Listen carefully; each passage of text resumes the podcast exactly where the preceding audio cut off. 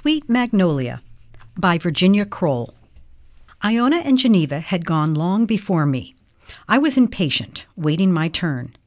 One sweet evening, I blew out the eight candles on my birthday cake, and Mama said, Baby girl, you are bayou bound. Mama still calls me baby girl sometimes, even though my name is really Denise. The bayou is where my grandma lives, a place swamped in mystery to me. Now, I'd get to see it for myself. What's it like in the bayou? I asked, just to give myself a head start. Iona answered in a Halloween voice. You'll be knee deep in marsh reed with alligators snapping at your ankles and mosquitoes buzzing so loud in your ears you won't be able to hear the bullfrogs croak. And those giant snapping turtles, ooh wee. Stop that talk, Mamma scolded as my eyes pleaded. The bayou is full of creatures living in peace together and wonderful treasures to find. Sure is, Geneva agreed. It's also a foot stompin', cricket chirping, music playing, hand clappin', happy place. Yes, said Mamma, looking dreamy. Folks there have joie de vivre. I frowned, and Geneva explained. That's a Cajun expression for joy of life, and wait till you hear them play the Zydeco music. Liveliest music there is, Iona broke in. She started clapping her hands and singing harmony to a tune in her head. I decided to make up my own mind about the bayou. Two days later, Mamma put me on the train. Iona says don't forget to bring back a treasure, she reminded me. I'll bring one, I said, and kissed her goodbye. I thought about the treasure Iona had brought back from Grandma's a delicate snake skin that a diamondback water snake had crawled right out of and left behind. Geneva had brought back a dragonfly with a body like jewels and wings like lace. The train sped along. The grass flowed on and on like a smooth green ocean. Cows and sheep swam before me and disappeared in the rolling waves. Once in a while the whistle blew, and I knew that meant we were stopping in some town. It seemed to me like I was on for a week full of hours before the conductor finally said, This is your stop, miss. My suitcase and I got off and stood waiting. Suddenly, Grandma was standing there, smiling at me. My, my, my, she exclaimed. Her eyes said even more than her words. We got into her truck. She flicked on the radio, and I heard some lively music. Is that Zydeco Gris Gris by Beausoleil? I asked. Why, Denise, how did you know that? Grandma asked. That's such a big mouthful, coming from such a little mouth. I laughed and started clapping just like Iona. Buds were exploding into leaves. Flowers decorated the roadsides. Where I live, all the trees and flowers are still sleeping, I told her. Yeah, said Grandma, further south you come, the earlier things wake up. She drove up to her house. Grandma, why is your house up on posts? Well, Grandma laughed, if you'd been here just a few weeks ago, you'd think you were on an island, the way the water rises this time of year. One step out my door, and you'd be afloat. I pictured myself and Grandma lying on our backs and paddling with our hands through the water, easy as you please. Where's the bayou? I asked. I couldn't wait to see it. Grandma pointed. Down beyond. We'll go tomorrow. You don't want to go out into the bayou at night. The mosquitoes are out. I know, I said. They buzz so loud you can't even hear the bullfrogs croak. Grandma threw back her head with a hearty ha. Sounds just like Iona. I thought she stayed at home this time, she chuckled. The way it got dark was as if a big black curtain were being drawn all of a sudden. The air grew cold and snaked in where it could. Grandma and I ate a soup called gumbo. Yum! What's in this, Grandma? I asked between slurps. Okra, for one thing.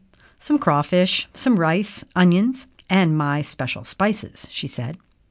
I was asleep before Grandma finished reading me a story. In the morning, I thought I was still dreaming because the first thing I saw was a deer peeking in the window. Grandma laughed at my wide eyed look. Looks like he wants to come in, I said. He does, she answered, pouring cereal for us. Then why don't you let him? Uh uh-uh, uh, Grandma said. Wouldn't be fair. Wild critters need to find their own food. Oh, I fed him when he was hurt, but now he's on his own. He just has to get used to being a deer. We ate our cereal, and I asked Grandma, How long have you been a wildlife rehabilitator? My, my, you sure do have a way with big, important words, she said. I felt proud that I had remembered the name of her job. I got my license about 10 years ago, but I've been helping critters long as I can recall. Can I see your other critters, Grandma? We went outside. A screech owl blinked at us from one cage. In another, a bobcat with a bandaged foot was eating, and a fox with a stitched up side was watching us. Grandma introduced me. Winkin Owl, Hunter Bobcat, and Tippy Fox.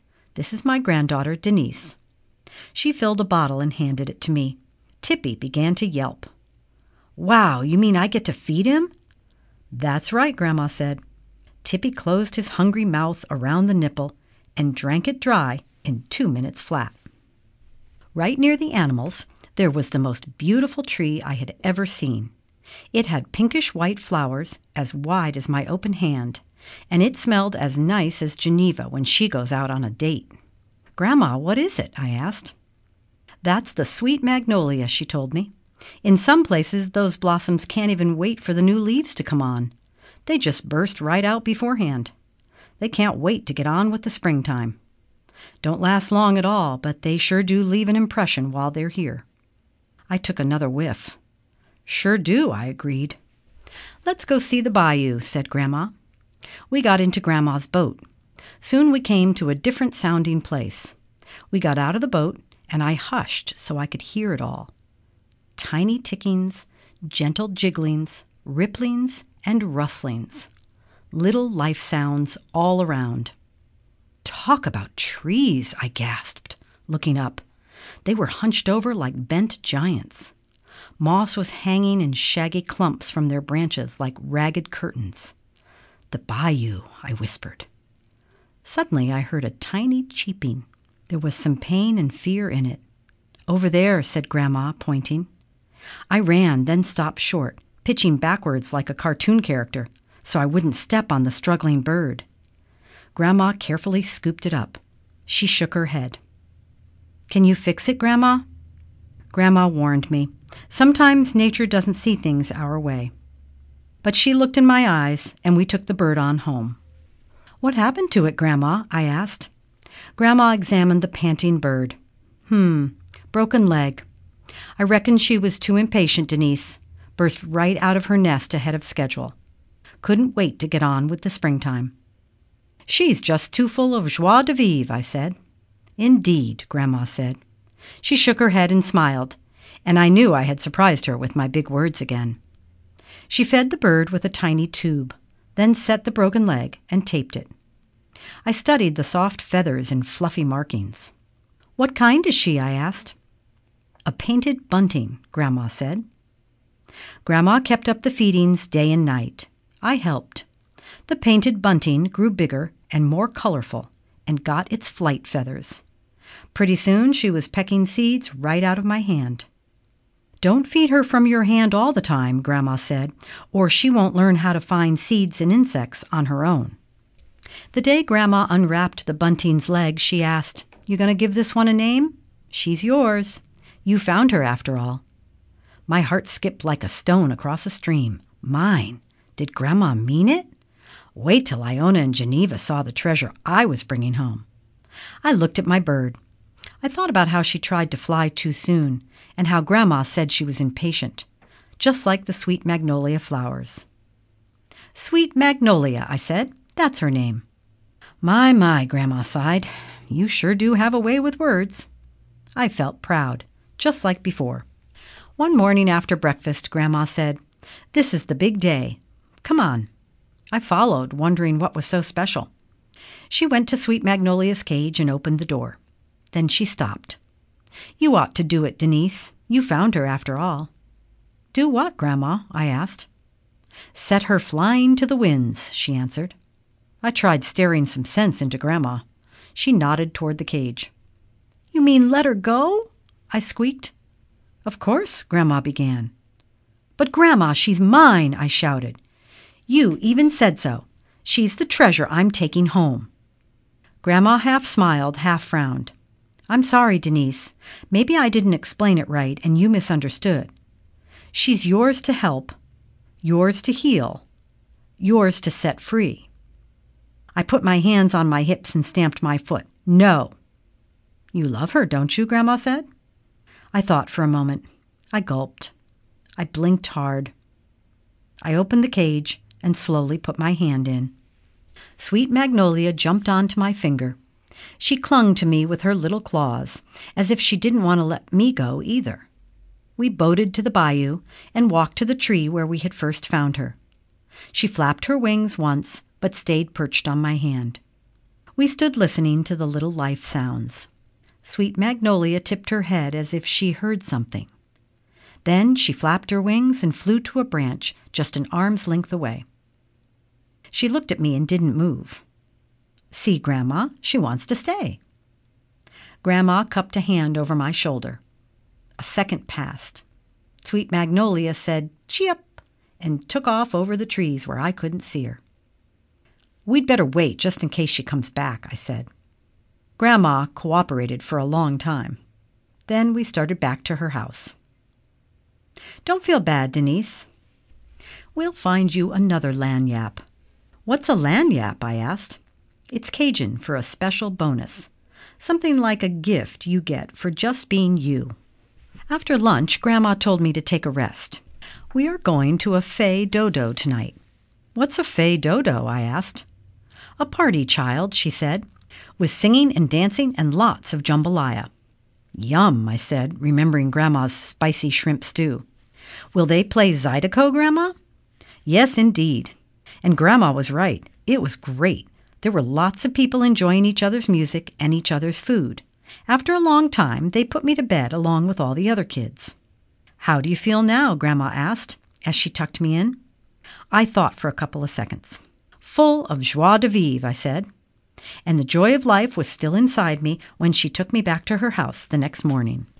During the next few days, I saw a purple gallinule family looking like chickens hopping over lily pads. I saw fireflies as big as nickels and a water rat with a tail as long as my arm. The day before my visit was over, Grandma and I spotted a huge old alligator looking like a stiff fallen log sunning its bumpy body. At dusk, we got out of the bayou before the mosquitoes started humming, and we listened to the bullfrogs croaking from the comfort of Grandma's house. On my last day, I said goodbye to Grandma's creatures. Winkin will be leaving next, she said. I walked over to the smallest cage, the one where we had kept my painted bunting. I sighed a lonely sigh. Then I saw something. I reached in and took it and held it against my cheek. I showed it to Grandma and told her it was my lagniappe. Grandma put me and my suitcase into her truck. I traveled back on the train. It seemed like days till the conductor said it was my stop. Mamma squeezed me tight and called me baby girl as always. Iona and Geneva were happy to see me too. Right away they asked, What'd you bring back? Come on, let's see. A lagniappe, I answered. They looked at me as if I were crazy. I smiled. A sweet magnolia feather. Tell you about it later. First, I needed to take my treasure out to look at it alone and put it in a safe, forever place.